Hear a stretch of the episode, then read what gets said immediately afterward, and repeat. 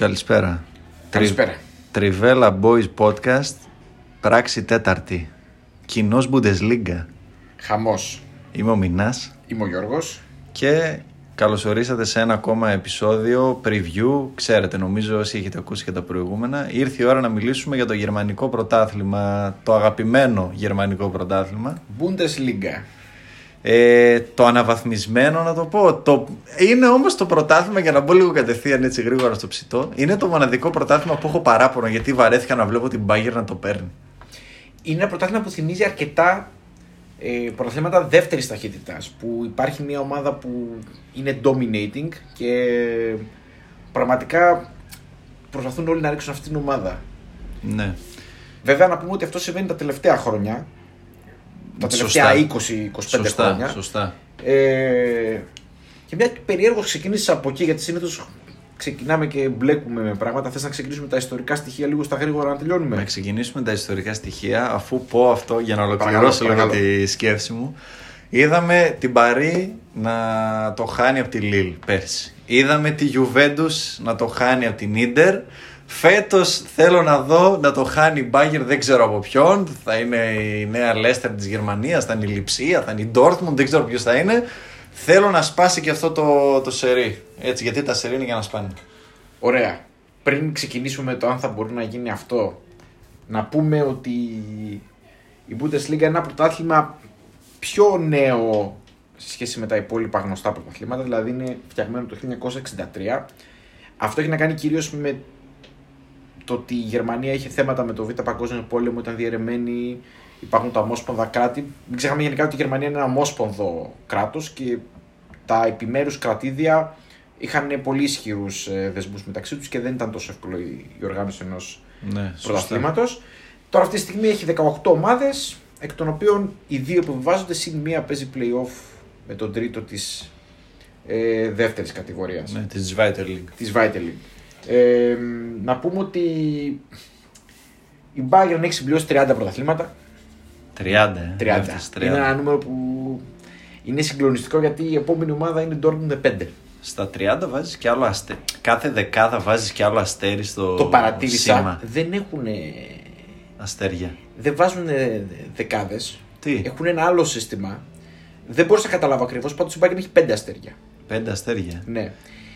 Δεν ξέρω. Πρέπει είναι... να το ψάξω. Δε, δε, το είχα πάντα απορρίψει από παιδί, αλλά δεν το κοίταξα. Έχει πέντε αστέρια. Βάζουν κάπως αλλιώς τα αστέρια. Δεν ξέρω ακριβώς με ποιον τρόπο. Πάντως έχει πέντε αστέρια η Bayern. Το είδα. Στη Γερμανία το βάζουν αλλιώς ή γενικά το βάζουν? Στη Γερμανία. Ναι. Γενικώς οι Γερμανοί κάνουν τα πράγματα διαφορετικά από άλλες χώρες.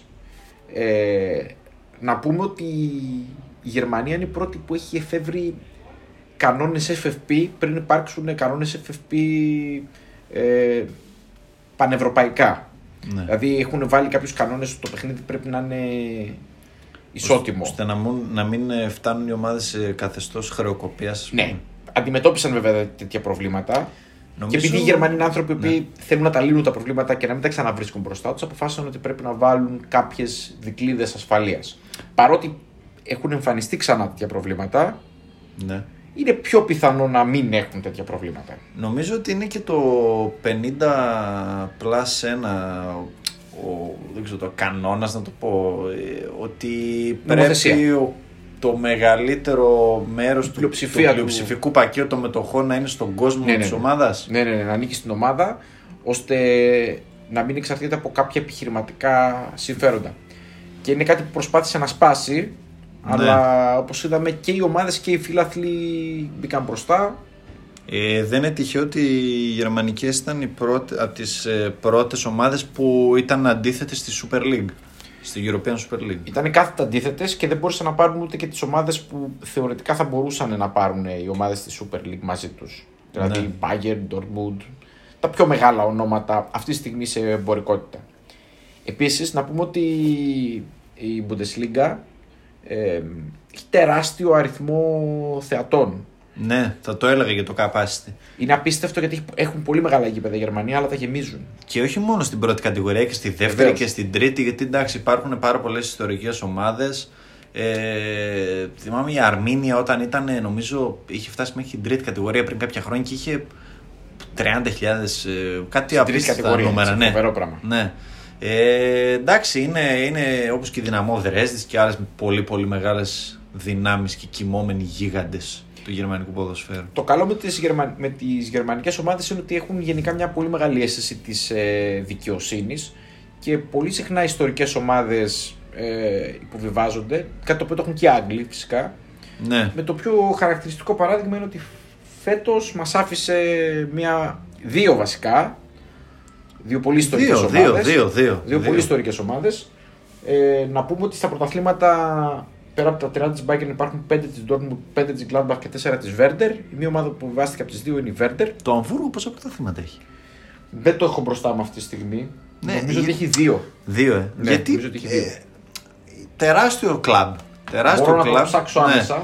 Τεράστιο κλαμπ και επειδή είπες ας πούμε για τη Werder και τη Schalke που υποβιβάστηκαν, έκανα τη σύνδεση αμέσως και πήγα να πω ότι η Zweite Liga φέτος έχει πάρα πάρα πολλές μεγάλες ομάδες όπως αυτές που προαναφέραμε. Δηλαδή είναι από τα πιο ενδιαφέροντα πρωταθλήματα. Τρία. Τρία? Τρία. Εντάξει, τρία. Το τελευταίο βέβαια... Ναι. Το ογδόντα τρία. Ήταν να πούμε ότι εκείνη, εκείνη την εποχή το Αμβούργο ήταν μία από τις δύο-τρεις καλύτερες ομάδες της Ευρώπης. Της Ευρώπης, ναι, ναι, ναι. Ήταν η κόντρα που είχε μία με τη Λίβερπουλ, Ε, μία με την Nottingham Forest από την Αγγλία, ήταν ε, πολύ συχνά στα, στα πρωταθλητριών βρισκόντουσαν. Είναι, είναι μεγάλο κλαμπ. Και η άλλη ομάδα που βάστηκε, μεγάλη απώλεια, η Schalke. Ναι, η Schalke αυτό. Η Schalke, η Werder και το Αμβούργο είναι και το Ανόβερο. Ναι, ναι. Και η Νιρεμβέργη είναι πάρα πολλές ε, γνωστές ομάδες της Zweite Liga φέτος. Ναι, ναι, ναι. Ε, θα γίνει χαμός εκεί. Ε, να πούμε ότι ανέβηκαν η Bochum και η Greuterfurt. Επιτέλους ανέβηκε η Γκρόιντερφιλντ, γιατί κάθε χρόνο ναι. έφτανε στην πηγή, αλλά ναι, ναι, ναι, δεν ναι, το πάλι με πολύ καιρό. Ναι, ναι, ναι. Ναι. Ε, να πούμε ότι οι προπονητές μείναν αρκετά σταθεροί, πάνω από τους μισούς, δέκα στους δεκαοκτώ μήνα σταθεροί. Ναι, βέβαια οι επτά, είναι... οι επτά που άλλαξαν είναι στο top επτά. Ναι. Αυτό δεν το έχω ξαναδεί ποτέ. Γι' αυτό θα ήθελα να ξεκινήσουμε από την κουβέντα που πήγες να πεις. Ναι. Μία από τις πολύ μεγάλες αλλαγές προπονητών ήταν στη Bayern. Έφυγε ο Φλικ. Ήρθε ο Νάγκελσμαν. Νομίζω μετά το... τις κατακτήσεις πέντε τροπέων του Φλικ mm-hmm. ήταν αναμενόμενο ότι η ομάδα θα πάει σε μια αλλαγή, γιατί και ο ίδιος ο Φλικ ήθελε την Εθνική Γερμανίας και ο Νάγκελσμαν ήθελε την Bayern και η Bayern ήθελε ένα παιδί του Μονάχου όπως είναι ο Νάγκελσμαν. Να πούμε επίσης ότι στη Γερμανία έχουν πάρα πολύ την τάση να πιστεύουν νέους προπονητές. Ναι, είναι καλό αυτό.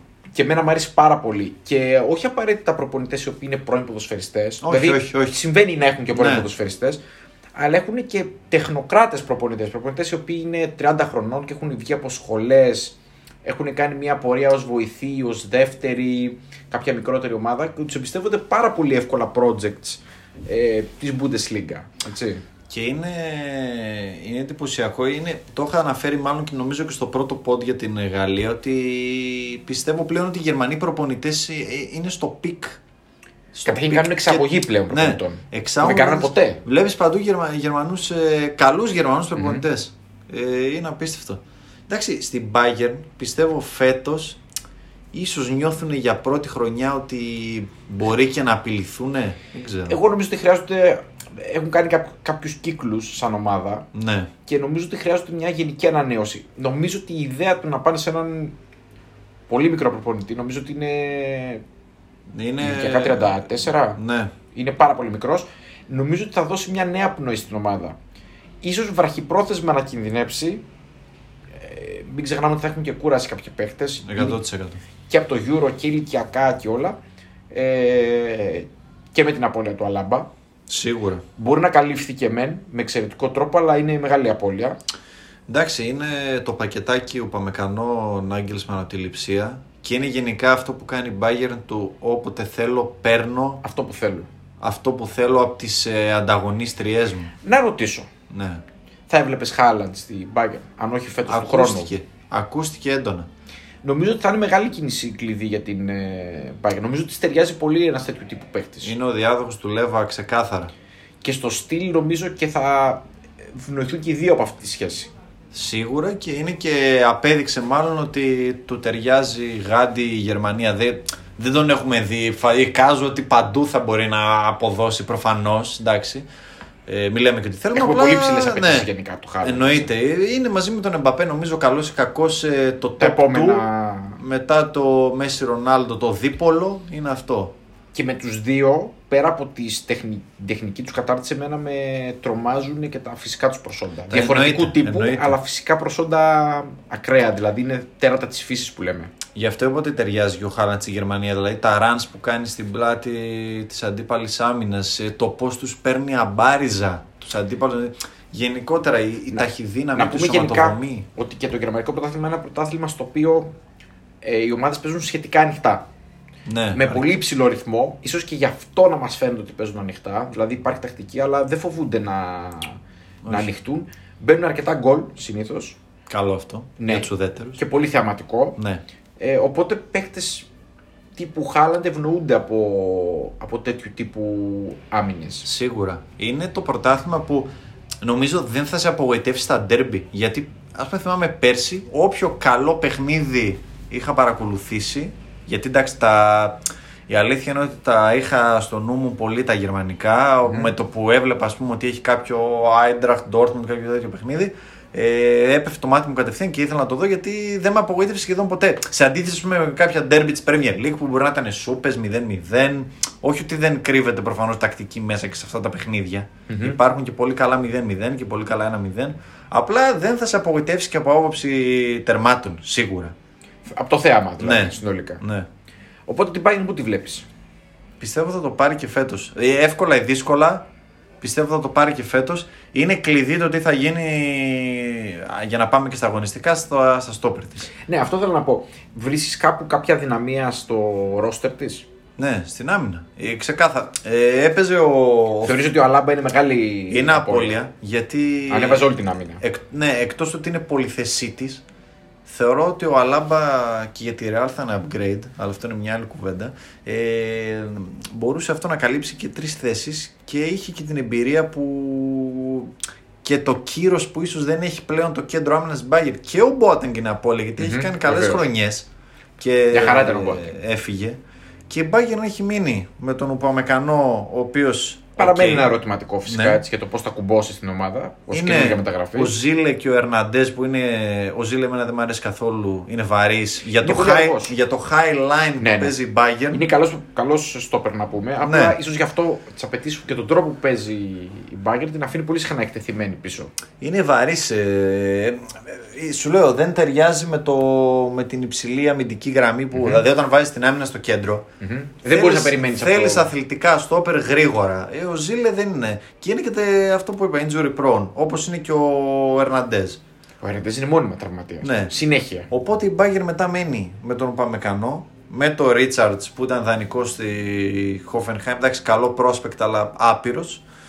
Με τον ε, Νιανζού που είχε πάρει νομίζω πέρσι το καλοκαίρι, το Κουασί ελεύθερο από την Παρί. Οκ. Okay. Εντάξει, δεν το έχουμε δει το παλικάρι. Πολύ, δεν έπαιξε πέρσι. Δεν είναι σίγουρο, δεν μπορείς να βασιστείς εκεί. Δε, δεν υπάρχει. Και φυσικά και στα άκρα. Δηλαδή, αν εξαιρέσεις τον Ντέιβις, ο οποίος είναι νομίζω τραυματίας, ε, πήρε τον Ομάρ Ρίτσαρτς από τη Ρέντινγκ, ένα ταλεντάκι έτσι, εφτά οχτώ εκατομμύρια νομίζω δαπάνησε. Καλός παίκτης, αλλά. Εγώ στην. Οκ. Okay. Και είναι το που λένε ο Παβάρ. Θα μας πεις για τον Παβάρ. Παβάρ, Παναγία. Εγώ θέλω να πω γενικώς ότι εγώ βλέπω. Εγώ, θα ξεκινήσω, εγώ βλέπω το μεγαλύτερο πρόβλημα στα πλάγια από ό,τι στα στόπερ. Παρότι ναι. γενικά. Πιστεύω ότι θα βγει δουλειά, δηλαδή πιστεύω ότι ο Παμεκανό ταιριάζει σε αυτό που θέλει, αυτό που θα παίξει η Bayern. Τώρα εντάξει πόσο καλά θα, θα βγει θα δούμε. Πιστεύω ότι στα πλάγια θα έχουμε πρόβλημα, νομίζω ότι έχουμε τεράστια τρύπα εκεί. Ναι. Παβάρ, αυτός, αυτός ο παίκτης δεν μπορώ να καταλάβω πώς η Bayern έφαγε τον παπά και τον αγόρασε. Δηλαδή έκανε εκείνο το εκπληκτικό μάτς με την Αργεντινή. Ναι, αυτό θα έλεγα. Εξαργύρωσε εκείνο και την κολάρα που είχε βάλει. Είχε κάνει καλό μάτς, πρέπει να το δεχτώ. Δεν ήταν κακός, αλλά μέχρι εκεί δεν είναι για Bayern. Λέω εγώ. Για βασικό στην Bayern τουλάχιστον. Ναι, και είναι πάρα πολύ ασταθής σαν παίχτης γενικά. Και εμένα, με... εμένα ο προβληματισμός μου είναι ότι τις ομάδες τέτοιου τύπου απαιτείς πράγματα και στο δεύτερο μισό του γηπέδου στην επίθεση. Και ο Παπάρ δεν προσφέρει σχεδόν τίποτα. Όχι, όχι. Ε, εντάξει, η Bayern μπορεί στην Bundesliga επειδή μπροστά έχει ποιότητα με Kimich, με Goretzka. Εντάξει, μπροστά γενικά δεν έχει πρόβλημα. Ναι, με Miller που έκανε είκοσι assist, με Lewa ναι, ναι, που ναι. έσπασε όλα τα ρεκόρ του Gerd Miller. Δεν θα έχει θέμα. Και δύο να φάει, θα βάλει τρία και θα κερδίσει. Το έκανε και σε πολλά παιχνίδια πέρσι. Βρισκόταν συνέχεια πίσω στο σκορ και κατάφερε να το γυρίσει το, το μάτς και να, το, να πάρει και το πρωτάθλημα στο τέλος. Εγώ γενικά νομίζω ότι στη, στην, στο επιθετικό τρίτο δεν έχει κανένα απολύτως πρόβλημα. Γενικά έχει πολλή ποιότητα. Παίκτες οι οποίοι δημιουργούν και για τους άλλους και για τον εαυτό τους. Και γενικά νομίζω ότι εκεί είναι η πιο μεγάλη της δύναμη. Ναι. Ε, το κέντρο της είναι αρκετά solid. Δηλαδή θεωρώ ότι είναι καλό. Για δεν μένα... είναι κάτι μαγικό. Εγώ χαίρομαι με τον Kimich. Ε, ναι. Εντάξει. Λογικό. Ναι. Ε, δηλαδή, λογικό. Άμα η Bayern φτάσει σε σημείο. Ένας παίκτης μπορεί να το βάλεις όπου θες να παίξεις. Αυτό θα έλεγα. Να ζοριστεί στο δεξί back, θα βάλεις τον Kimich. Σε δύσκολο. Θα τον κάψει το κέντρο. Είναι, είναι και το δίλημα. Φοβερή ποδοσφαιρική ευφυΐα. Ναι. Ε, ναι. Παίρνει πάντα σωστή απόφαση. Ε, έχει προσόντα, αλλά νομίζω ότι το μεγαλύτερο ατού του είναι αυτό. Ότι αποδίδει πάντα παραπάνω από αυτό που περιμένεις. Mm. Και νομίζω ότι ήταν και μικρότερος, δεν φαινόταν ότι θα είναι τόσο καλός παίκτης. Όχι, όχι. Είναι ο νέος Λαμ, να το πω, γιατί και ο ναι. Λαμ είχε τέτοια. Και ο, ναι, ναι. Εμένα μου θυμίζει πάρα πολύ το Λαμ. Που ναι. Ο οποίος έπαιζε πλάγιο μπάκ ένα φεγγάρι και ήταν χαραμιζόταν εκεί. Δεν θα μπορούσε να παίζει όπου θέλει στο γήπεδο. Απλά ο Λαμ είχε άλλο πρόβλημα. Νομίζω ότι δεν είχε τα σωματικά προσόντα για να παίξει ναι, άξονα. Ήταν έπαιζε ένα κοντός. Φεγγάρι επί Guardiola ναι. άξονα, αλλά νομίζω ότι δεν ήταν. Αυτό θα έλεγα. Ο Πεπ με τα inversions που κάνει τα ναι, back ναι, ναι. Ε, ξάρια και στην ανάπτυξη και στο build-up και αυτά. Ε, τον βόλευαν και ο Λαμ και ο Kimich. Και γι' αυτό εξελίχθηκε ο, εξελίχθηκε και ο Kimich έτσι.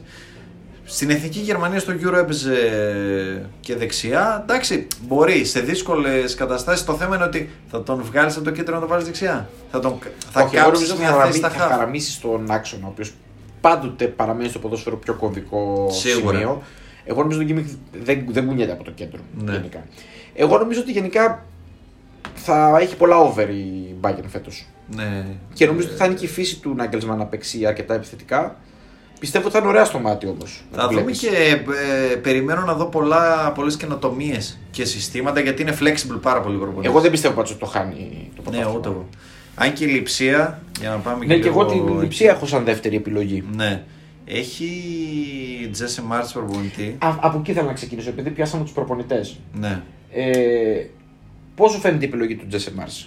Ήταν η αναμενόμενη κίνηση. Που πήρε μια παραγωγή από την άλλη. Αυτό είναι, ξαδέλφη ομάδα. Είναι η διαδικασία, το έχω γράψει και πολλές φορές στη σελίδα. Είναι η παραγωγική διαδικασία και παικτών και προπονητών της Red Bull. Έτσι. Που από τη Salzburg κινούνται ναι. στη Λιψία. Τους την είχε κάνει ο Μάρκο Ρόζε που είχε mm-hmm. πάει στην Gladbach. Mm-hmm. Ε, αν είχε, είχε, εντάξει, είχε πάρει τον ε, Nagelsmann η Λιψία, τώρα ό,τι και να πούμε, είναι λίγο, τη Hoffenheim. Τέλος πάντων, ο Μάρτς ε, τα σάρωσε όλα στην Αυστρία. Πήγε καλούτσικα στο Champions League, μπορούσε να περάσει και τον όμιλο με τη Salzburg. Εγώ νομίζω πάντως ότι ήταν πολύ θετικό το πρόσημο του. Αλλά ναι. Δηλαδή, yeah. γενικώς και στο Champions League είχε καλό υλικό, αλλά εντάξει, η φανέλα της Salzburg δεν είναι τόσο, τόσο ισχυρή για την Ευρώπη. Ε, είναι ο προπονητής που ονειρεύονται οι Αμερικανοί να τους οδηγήσει στο Μουντιάλ του είκοσι έξι mm-hmm. που θα γίνει στην Αμερική. Στο Μεξικό. Εντάξει, οι Αμερικανοί, το, οι Αμερικανοί αν το πάρουν απόφαση να ασχοληθούν σοβαρά με το, με το ποδόσφαιρο, θα πιστεύω ότι θα έχουν επιτυχία στο ποδόσφαιρο. Ε, ήδη βλέπεις ότι κάνουν άλματα, όχι βήματα. Ναι, εντάξει, δεν έχουν φτάσει στο επίπεδο που πιστεύω ότι θα έπρεπε να έχουν φτάσει. Όχι, όχι. Αυτό βέβαια οφείλεται στο γεγονός ότι και το ποδόσφαιρο δεν είναι το πιο δημοφιλές άθλημα ναι. στην Αμερική. Είναι αρκετά χαμηλά στην ιεραρχία. Αυτό εντάξει, μπορούμε να κάνουμε και ένα, να αφιερώσουμε και επεισόδιο ολόκληρο για την Αμερική. Οπότε να πω και λίγο για τη Λιψία. Ότι... Ναι, θα έλεγα για τη Λιψία. Ναι. Τι, τι σου φέρνει η αλλαγή του προπονητή, τι σου λέει ο Μάρς? Μ' αρέσει γιατί πάει προς μπορεί, πάνω. Ναι, μπορεί να συνεχίσει και το, μπορεί να συνεχίσει με επιτυχία το έργο του Nagelsmann mm-hmm. και είναι ακόμα πιο στάκτη η μεσοεπιθετική της γραμμή mm-hmm. παρότι πίσω έχει χάσει ούπα Μεκανό και Κονατέ. Αυτό θα έλεγα, η αμυντική λειτουργία. Ναι, εκεί είναι το πρόβλημα. Ε, πρόβλημα. Το ερωτηματικό, γιατί δεν ξέρεις πώς θα ανταποκριθούν. Ε... Εγώ πιστεύω θα το καλύψει. Θα το καλύψει γιατί με την επιθετικότητα που θα ναι. έχει. Εντάξει, πρες πολύ, έτσι, κυκλοφορία μπάλας. Παίζει με πολλά ρίσκα γενικά η ομάδα. Θα εξακολουθήσει να παίζει έτσι. Είναι high risk, high reward. Όπως ναι. και να το κάνουμε, είναι αυτής της νοοτροπίας. Την έχεις για δεύτερη. Ναι, πιστεύω ότι. Άνετα δεύτερη. Όχι. Άνετα όχι, γιατί υπάρχει η Dortmund. Την πιστεύεις τόσο πολύ την Dortmund? Την πιστεύω αρκετά. Με, με, με πόνεσε. Με τραβάει λίγο πίσω η φυγή Σάντσο. Εντάξει, ήρθε ο Μάλεν. Ε, θα πάμε και στην Ντόρτμουντ να πω λίγο για τη Λιψία. Μόνο ότι μ' αρέσει πάρα πολύ που πήρα Αντρέ Σίλβα. Okay. Γιατί πονούσε στη... εκεί. Εγώ την έχω μαζί με τον Οπομεκανό στις δύο top μεταγραφές της ε, Bundesliga. Είναι και μαζί με τον Μάλεν, είναι οι τρεις οικονομικά. Η τρίτη, η τρίτη είναι για μένα. Οπότε ναι, ναι, είναι, ναι ε, το ήθελε. Γιατί είχε Πόλσεν, οκ, okay, τίμιος μέχρι εκεί. Παιδί της Red Bull. Και ο Άχελίνο που πήρε είναι καλός. Ναι, εντάξει, ήταν, είχε δείξει νομίζω και πέρσι. Ναι, νομίζω θα βοηθήσει πολύ και στην επίθεση. εκατό τοις εκατό όπως πέρσι. Ε, έχει Όλμο, έχει Ενκουκού, έχει Φόρσμπεργκ. Έχει ακόμα το Σάμπιτσερ που λέ, λέγεται για Bayern και πραγματικά θα είναι κλοπή άμα αυτός ο ποδοσφαιριστής φύγει με δεκαπέντε εκατομμύρια από τη Λιψία και πάει στην Bayern. Δεν ξέρω πώς θα κάνουν αυτά τα, τα οικονομικά κουμάντα εκεί. Ναι, ναι εγώ δεν... Ναι, συμφωνώ μαζί έχει σου. Τον, ε, πήρε τον Broendby από τον Άγιαξ, mm-hmm. το πιτσιρικά το φορ που δεν ανανέωσε και πήγε στη Λιψία. Το που λένε το Σομποσλάι. Mm-hmm. Έχω και φανέλα. Πεχτάρα. Ναι, Πεχτάρα. Πήγε την Ουγγαρία μόνος στο Euro, ήταν τραυματίας δυστυχώς. Πεχτάρα, περιμένω πολλά από αυτόν. Ναι, ε, ήδη επανήλθε, βάλε γκολ τώρα στο κύπελο το, την περασμένη εβδομάδα. Την περιμένω τη Λιψία, περιμένω λίγο τον Όρμπαν, τον αρχηγό, να ανέβει στην άμυνα να βοηθήσει, mm-hmm. γιατί πρέπει να βγει και η εμπειρία μπροστά. Σε μια τέτοια mm-hmm. ομάδα νεανική αρκετά πρέπει να βγει η εμπειρία. Mm-hmm. Ε, άμα ο Σιμακάν, που είναι το νέο απόκτημα της ομάδας από τη Σάλτσμπουργκ, α, της Σάλτσμπουργκ, ε, από το Στρασβούργο. Ναι. Τα ξεχωράζουν και παλού πέρα, δεν πέρα μόνο από τη Σάλτσμπουργκ. Τους κακολόγησα. Ε, από το Στρασβούργο, δεκαπέντε εκατομμύρια. Μου, μου αρέσει πάρα πολύ γιατί ξέρεις ότι παρακολουθώ Λιγκάν και τον έχω δει τον παίχτη. Ωραία. Μπορεί και αυτός να βαδίσει στα χνάρια του, του Κονατέ. Ψηλό παιδί, αθλητής, καλός με την μπάλα. Ε, μ' αρέσει, μ' αρέσει. Την πιστεύω τη Λιψία. Ωραία. Και εγώ συμφωνώ. Εγώ νομίζω ότι. Εγώ την έχω πιο πάνω την Λιψία από την Ντόρτμουντ αυτή τη στιγμή. Και εγώ. Και χωρίς την έφυγη του Σάντσο θα την είχα πιο, πιο πάνω. Θεωρώ ότι είναι πιο ψημένη ομάδα αυτή τη στιγμή που μιλάμε. Απλά είναι το θέμα αυτό με τους προπονητές, ότι έχουν αλλάξει όλες οι ομάδες προπονητή και δεν ξέρεις ε, πώς θα παίξουν. Πώς δηλαδή, θα προσαρμοστούν. Άμα δεν τις δούμε στο χορτάρι, δεν, δεν ξέρουμε. Σίγουρα. Ε, τώρα για την Dortmund, ok. Πάνω κάτω η ίδια ομάδα. Προπονητής. Ε, Μάρκο Ρόζε. Εντάξει, πολύ καλή δουλειά στην Gladbach. Ε, πήρε την κάτω βόλτα βέβαια, μόλις έκλεισε πέρυσι το Γενάρη. Είναι και αυτό στη Γερμανία ότι κλείνουν όλα τα deal νωρίς, δηλαδή mm-hmm. με, στα μέσα της προηγούμενης χρονιάς σκάγανε τα deal για... Είναι το ανάποδο από την Αγγλία που σκάγανε ναι. όλα τελευταία στιγμή. Ναι, ακριβώς, ακριβώς. Και εντάξει, όταν πας από την Gladbach στην Dortmund που είναι μισιούνται, ε, πήγε... Είναι αναβάθμιση όμως. Ναι, εκατό τοις εκατό. Εντάξει, τώρα καλός ο Τέρζιτς που ήταν υπηρεσιακός για τη δουλειά αυτή του υπηρεσιακού μέχρι εντάξει. εκεί. Την κουβά... Γενικά σου αντιμετώπισε πάρα πολλά προβλήματα την Dortmund πέρσι. Είχε φοβερή αστάθεια ε, στην εξέλιξη της χρονιάς και παρέμεινε να χάσει και την έξοδο στο Champions League. Στο Champions League από το, από το παράθυρο. Τελευταίες αγωνιστικές. Τελευταίες στο τέλος, ναι. Ναι, που έκανε λίγο ένα καλό σερί. Ε, θέλω. Πρέπει να έχει υγεία γιατί όταν έχασε το Χάλαντ έπεσε. Ναι. Εντάξει. Δεν πιστεύω τώρα, μην το ματιάξω πάλι το παιδί, αλλά ελπίζω να μην είναι τραυματίας και φέτος. Πώς βλέπεις το δίδυμο Χάλαντ Μάλεν? Αυτό θα έλεγα. Εκεί είναι το, το κλειδί. Ο, αν θα μπορέσει ο Ρόζε να τους βάλει μαζί. Ε, αυτό πάει να κάνει. Δηλαδή στο mm. κύπελο που κέρδισε μηδέν τρία τη Βέχε νομίζω. Ε, έπαιξε με ρόμβο. Αυτό θα έλεγα. Τι σύστημα θα μπορούσε να τους κουμπώσει αυτούς τους δύο? Άμα θες να πας full επίθεση θα παίξεις με ρόμβο στο κέντρο τέσσερα, και δύο μπροστά. Ναι. Ένα εξάρι, ένα δεκάρι, δύο οχτάρια. Ναι, ρόμβο. Κλασικό. Άξονα. Ναι. Γιατί πέρσι... Γενικώς ο Dortmund έπαιζε πιο πολύ τέσσερα τρία τρία. τέσσερα τρία τρία έχει παίξει είχε και το Σάντσο βέβαια να παίζει δεξιά. Έπαιξε και με τρεις ε, πολλές φορές. Στην άμυνα. Ναι, γιατί είχε πάρει το Μενιέ, ναι. είχε τον Γκερέιρο που είναι επιθετικό back, ναι, ναι, ναι. δηλαδή βόλευε. Αλλά πάντως έπαιζε με τρεις στην επίθεση. Με τρεις. Και ναι. έπαιζε με πλαϊνούς. Τώρα βλέπεις να οδηγείται σε Χάλαντ, Μάλεν. Βλέπω να κάνει το Ρέινα που ήταν η αποκάλυψη πέρσι, mm-hmm. ίσως το πιο φωτεινό σημάδι της περσινής Dortmund, να τον κάνει οχταράκι mm-hmm. μαζί με τον Νταχούντ, το Ρόι στο δέκα, έχει και τον Μπέλιγχαμ, έχει τον Βίτσελ. Να γεμίσει τον άξονα. Ναι. Okay. Θα τα κάψει λίγο τα... το Ρέινα, ίσως τον κάψει λίγο γιατί του ταιριάζει το ένα βι ένα στα άκρα, αλλά... Ναι. Θα έλεγα είναι ρίσκο να το φέρει στο οκτώ. Δεν ξέρω. Ε, πρέπει. Άμα, άμα βάλεις και Μάλεν και Χάλαντ, δεν μπορεί να παίξει τέσσερα δύο τέσσερα. Απλά πολύ συχνά ο Μάλεν ναι. Ε, Παίζει και, και στο πλάι. Εμένα δεν μ' άρεσε καθόλου στο πλάι. Μάλλον. Όχι. Θεωρώ ότι χαραμίζεται εκεί στο πλάι. Πιστεύω ότι θα ταιριάξει, θα κουμπώσει πάρα πολύ με τον Χάλαντ σαν pairing. Έτσι, σαν okay. δίδυμο μου. Τα χαρακτηριστικά τους ταιριάζουν. Το θέμα είναι πώς βλέπεις την εργασία τους να εξελίσσεται. Εντάξει, νομίζω ότι και ο Χάλαντ και ο Μάλεν έχουν και αυτή την ικανότητα να δημιουργούν για τον εαυτό τους. Δηλαδή δεν χρειάζεται να τους ταΐσουν τόσο πολύ. Όχι, και μπορούν να δημιουργήσουν και ο ένας για τον άλλον.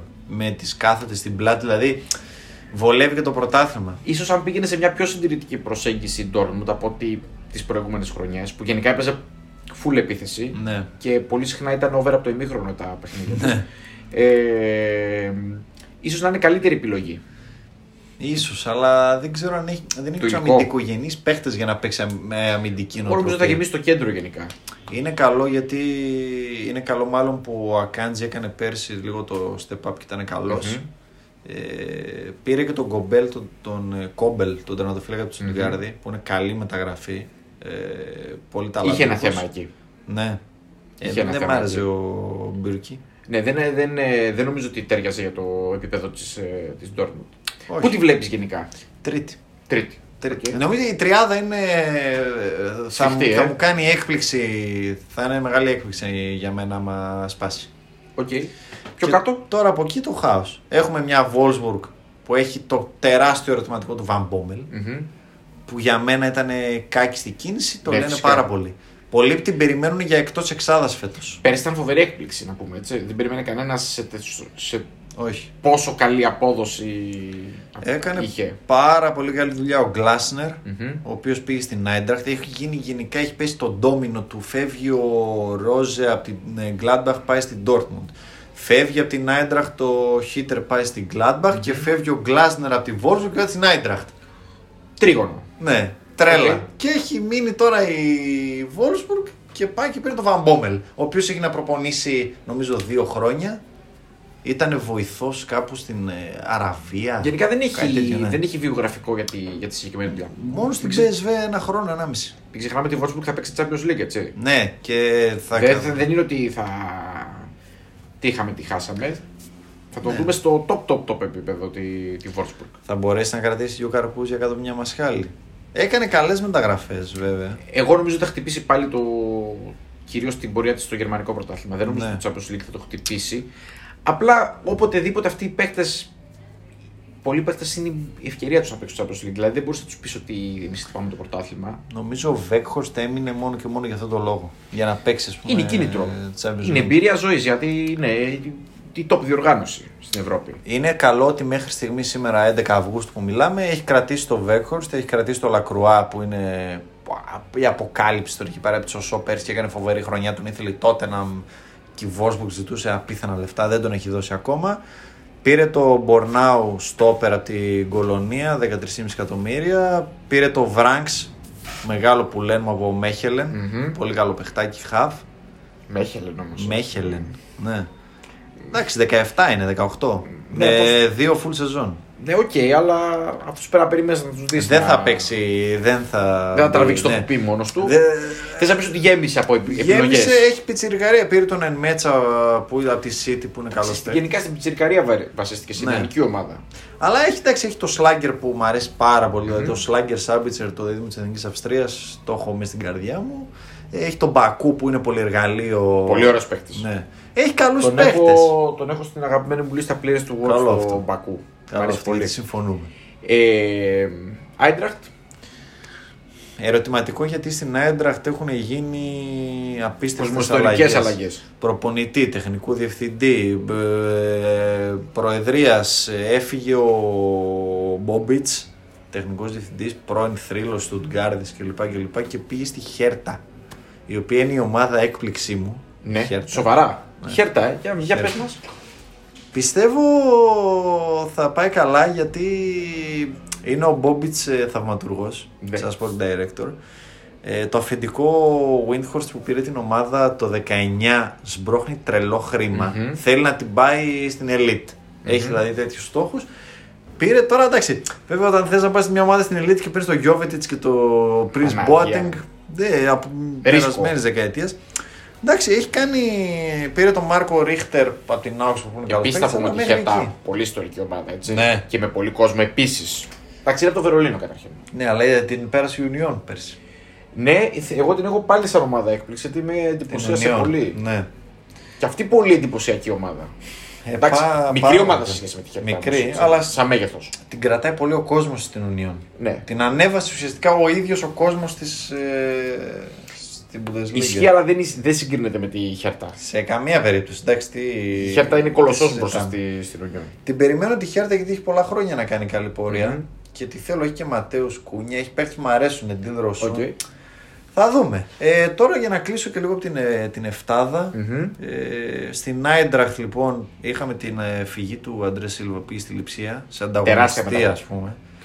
Και πλήγωσε πάρα πολύ νομίζω την Άιντραχτ το γεγονός ότι δεν κατάφερε εν τέλει να βγει η Champions League και της έφαγε τη θέση ουσιαστικά η Dortmund. Γιατί η Wolfsburg ήταν τρίτη πέρσι. Ναι.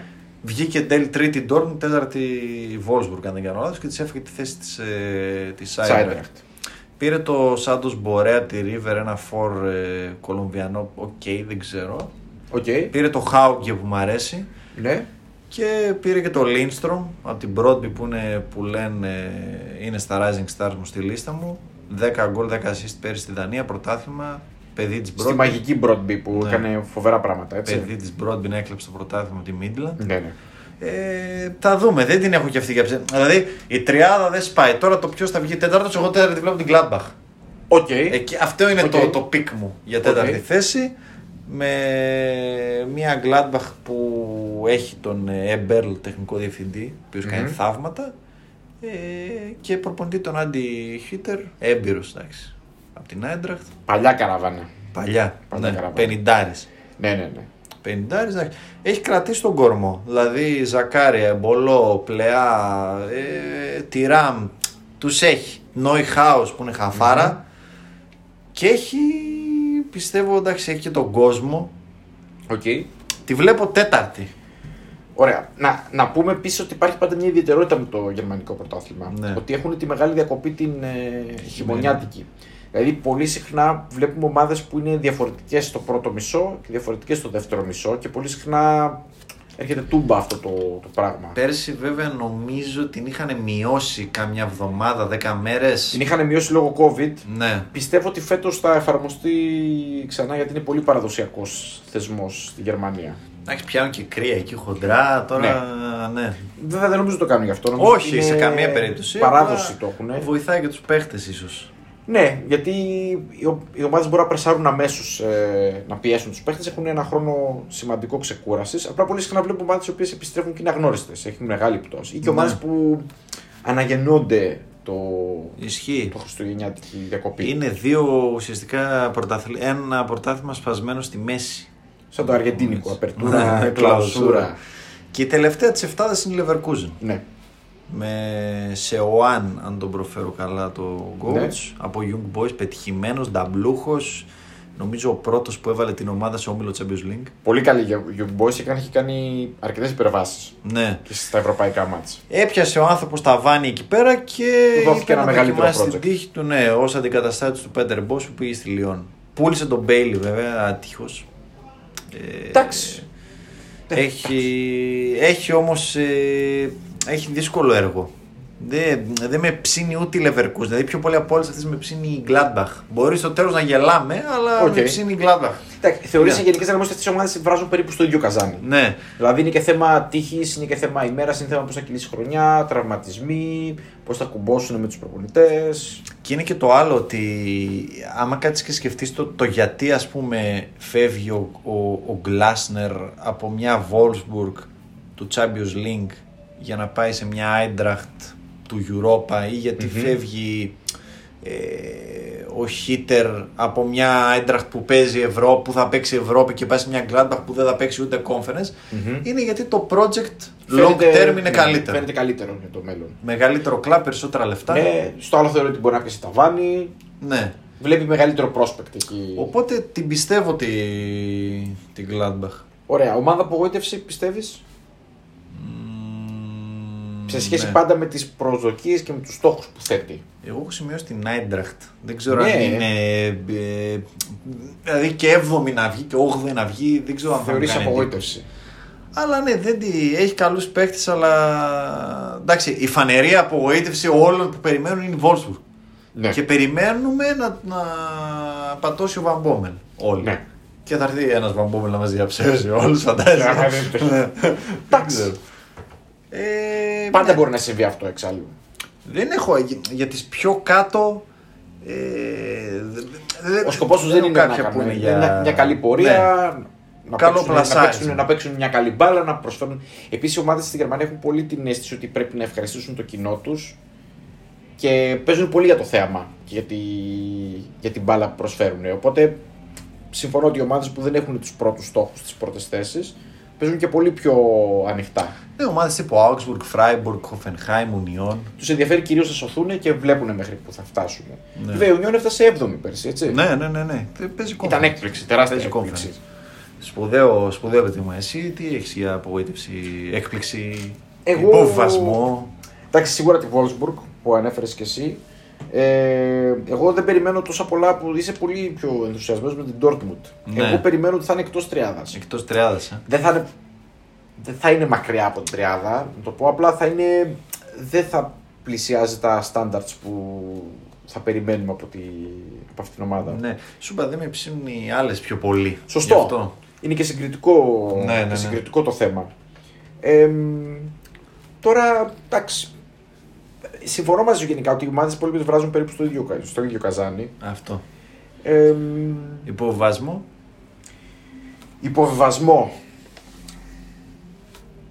Προβληματισμένος γενικά. Εγώ πιστεύω ότι θα ξαναπέσει η Γκρόιτερ. Ναι, σι, την έχω κι εγώ στις... Ε... Και, δηλαδή πιστεύω ότι μόλις ανέβηκε θα πέσει κατευθείαν. Τώρα από τις υπόλοιπες... Ξέρω, η, η, η, η, η Augsburg... Είναι καλή. Mm, δεν νομίζω ότι θα εγκαινεύσει. Εγώ... Την Κολονία φοβάμαι πιο πολύ που πέρσι γλίτωσε στο Παρατσάκ. Η Κολονία σώθηκε πολύ δύσκολα. Ναι, στο Παρατσάκ. Ε... Bochum. Ναι, η Bochum. Την Αρμίνια, εγώ πιστεύω. Η Αρμίνια και αυτή, και αυτή την έχω στη, στη, στη Και αυτές είναι, είναι ένα ε, ε, πακ ομάδων που. Είναι περίπου το ίδιο. Είναι το ίδιο, ναι. Είναι περίπου το ίδιο. Θα κρυφθεί, θα κρυφθεί πολύ στη, στη φόρμα τους, ας πούμε. Εμένα η ομάδα έκπληξη μου είναι στον Γκάρδι.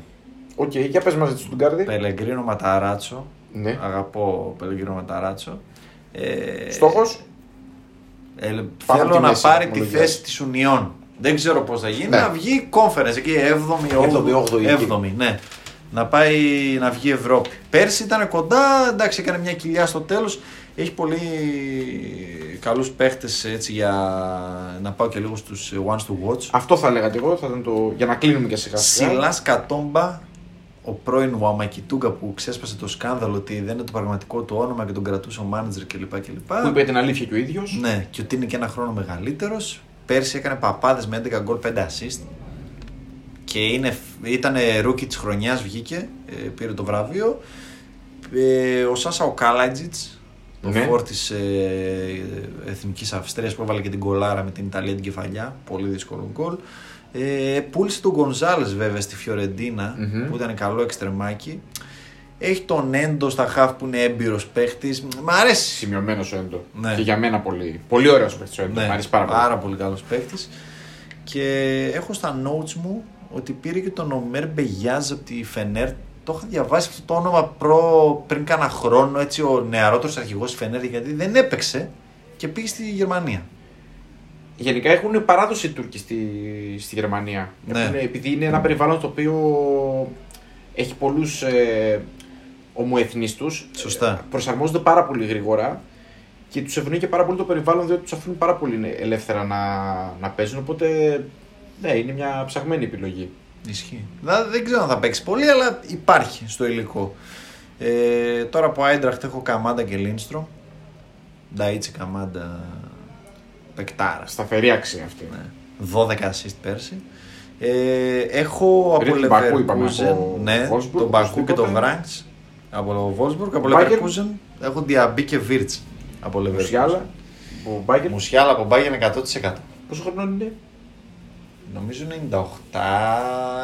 Όχι. Πολύ λέω. Παραπιό μικρότερος είναι. Πολύ πιο μικρός είναι. Μικρότερος. Μπορεί να δεκαεννιά. Κάπου εκεί πρέπει να είναι. δεκαοκτώ. Εμένα με εντυπωσιάζει για την ηλικία του. Έχω μια υποψία ότι είναι το δύο χιλιάδες δύο τώρα. Θα το ψάξω αμέσως γιατί. Ναι. Μην λέμε και αερολογίες στον ναι. κόσμο. Ναι. Εντάξει, δεν μπορεί να τα ξέρουμε καλά απ' έξω. Εντάξει, μου διαφεύγει. Είναι γεννημένος το δύο χιλιάδες τρία. Το δύο χιλιάδες τρία, ναι. Άρα είναι δεκαοκτώ στα δεκαεννιά. Ναι, ναι, ναι, ναι. Εμένα με εντυπωσιάζει η ωριμότητα που δείχνει για την ηλικία του. Γι' αυτό τον είναι... ανέφερα πολύ από τους μικρούς. Είναι και κλοπή της εθνικής Γερμανίας στην Αγγλία. Ναι, συμφωνώ. Μεγάλη. Αν και είναι λίγο στη θέση αυτή η Αγγλία γεμάτη. Γεμάτη είναι, χρόνια, αλλά. Ναι. Ε, η Bayern, εντάξει, και το Ρίτσαρτς περιμένω εδώ, το, και τους δύο Ρίτσαρτς, και τον Ομάρ και τον Κρίς. Okay. Η αποκάλυψή μου, οι αποκαλύψεις μου είναι δύο. Ο Ντόρς από την Augsburg, τον το πήρε μάλλον η Augsburg επτά εκατομμύρια από τη Γκένκ, ο οποίος έκανε Τέρα φοβερό, μας μηνά, που τους ε, όλους έκανε αυτούς, φοβερό τουρνουά ε, τώρα το καλοκαίρι τον Ιούνιο με την Εθνική Ελπίδα της Γερμανίας, τρομερό Euro. Okay. Ε, νομίζω βγήκε κορυφαία δεκάδες διοργάνωση σίγουρα. Mm-hmm. Half, κεντρικό χαφ, ε. πρώτη πάσα, long pass, mm-hmm. ε, κόφτης. Θα τον δω πολύ, θα τον okay. δω πολύ. Και ο άλλος είναι ο Τζο Σκάλι, μιας και είπαμε για Αμερικάνους. Okay. Αριστε, ε, παίζει και στα δύο άκρα της άμυνας, τον πήρε η Gladbach από τη New York City εφ σι. Και έχει τραυματία τον Μπενσεμπαϊνί που είναι το βασικό αριστερό mm-hmm. back. Οπότε θα αναγκαστεί να παίξει. Θα παίξει. Okay. Θα παίξει αυτός. Ε, και εντάξει, και είναι και ο Μουχόκο. Δεν γίνεται να μην αναφέρεις τον Μουχόκο. Εντάξει, αλλά φαίνεται σαν να μην είναι καινούργιος ο Μουχόκο. Ναι, εντάξει. Τον έχουμε δει ήδη λίγο. Νεότερος σκόρερ στην Bundesliga, στην ιστορία της Bundesliga. Υπέροχος. Και αυτός πολύ μεγάλο project. Μαζί με Μπέλιγχαμ και Ρέινα στην Dortmund. Και τι θα δούμε το Σαββατοκύριακο, καμιά πρόταση από τα, από τα μάτς. Το καλό. Είναι την Παρασκευή που νομίζω ότι να με, συγχωρέσουν, να με συγχωρέσουν οι φίλοι της Premier League, αλλά η Bundesliga έκανε τη σωστή να επιλογή. Από την αλήθεια η σύγκριση θα ήταν Bradford Arsenal versus Gladbach Bayern. Εύκολη επιλογή. Ναι. Για είναι... την, για την Bayern, έχει Gladbach, ωραία Bayern. Παιχνίδια. Δηλαδή και το Union Leverkusen Σάββατο. Εγώ αυτό είδα. Θα ήθελα πολύ να το δω αυτό. Τα βλέπετε και εντάξει. Dortmund Eintracht, απλά όποιος παίζει διπλή οθόνη όπως ξέρω ότι κάνεις εσύ. Ναι, βεβαίως. Ναι, και εγώ το προτιμώ. Ε, εκείνη την ώρα έχει η Premier League, αλλά έχει και Dortmund Eintracht. Ναι, ναι, μπορείς και εγώ αυτά τα τρία μάτς ε, κυρίως ε, ξεχωρίζω. Εντάξει, το Gladbach Bayern Παρασκευή βράδυ νομίζω είναι, είναι άχαστη επιλογή. Είναι άχαστη, ναι. Οπότε. Εντάξει. Έχουμε υψηλά expectations από την ναι. Bundesliga. Πού την κατατάσσουμε την Bundesliga, στα πέντε. Στα πέντε. Για να κλείσουμε με αυτό έτσι. Δύο. Δύο. Δύο. Εμένα, εγώ πιστεύω ότι είναι μάχη με τη Γαλλία. Με τη Γαλλία, ε, την Ιταλία που την αναλύσουμε τελευταία. Εγώ νομίζω ότι η Ιταλία είναι σε ανηφορικό δρόμο. Δηλαδή. Είναι. είναι. Είχε φτάσει όμως αρκετά χαμηλά. Είχε πιάσει πάτο. Ναι, οπότε θεωρώ ότι είχε, είναι τέταρτη για μένα από τα ναι. πέντε, αλλά με ανωδικές τάσεις. Δηλαδή δεν μου φάνηκε περίεργο αν γίνει δεύτερο πρωτάθλημα του χρόνου ή του αντίχρονου. Ναι. Δεύτερη και η Γερμανία και για μένα. Άμα αλλάξει ο πρωταθλητής. Ε, η αλήθεια σίγουρα. Είναι ότι εντάξει, θέλουμε λίγο πιο ενδιαφέρον. Αν και τα πρωταθλήματα πολύ συχνά δεν τελειώνουν με πενήντα βαθμούς διαφορά. Όχι, όχι, όχι. όχι, όχι. Αλλά στο ξέρουμε ότι θα το πάρει η Bayern. Αυτό, Αυτό είναι το πρόβλημα. Το... Είναι το σαν τη φράση του Λίνα και για τους Γερμανούς. Απλά βγάζει τον Γερμανί και βάζει την Bayern. Ναι. Γιατί ισχύει και στο Champions League αυτό συχνά. Σωστά. Ναι. Αυτά. Νομίζω το καλύψαμε. Σας ευχαριστούμε που μας ακούσατε. Και τα λέμε την ερχόμενη εβδομάδα με Serie A. Εις το επανειδήν.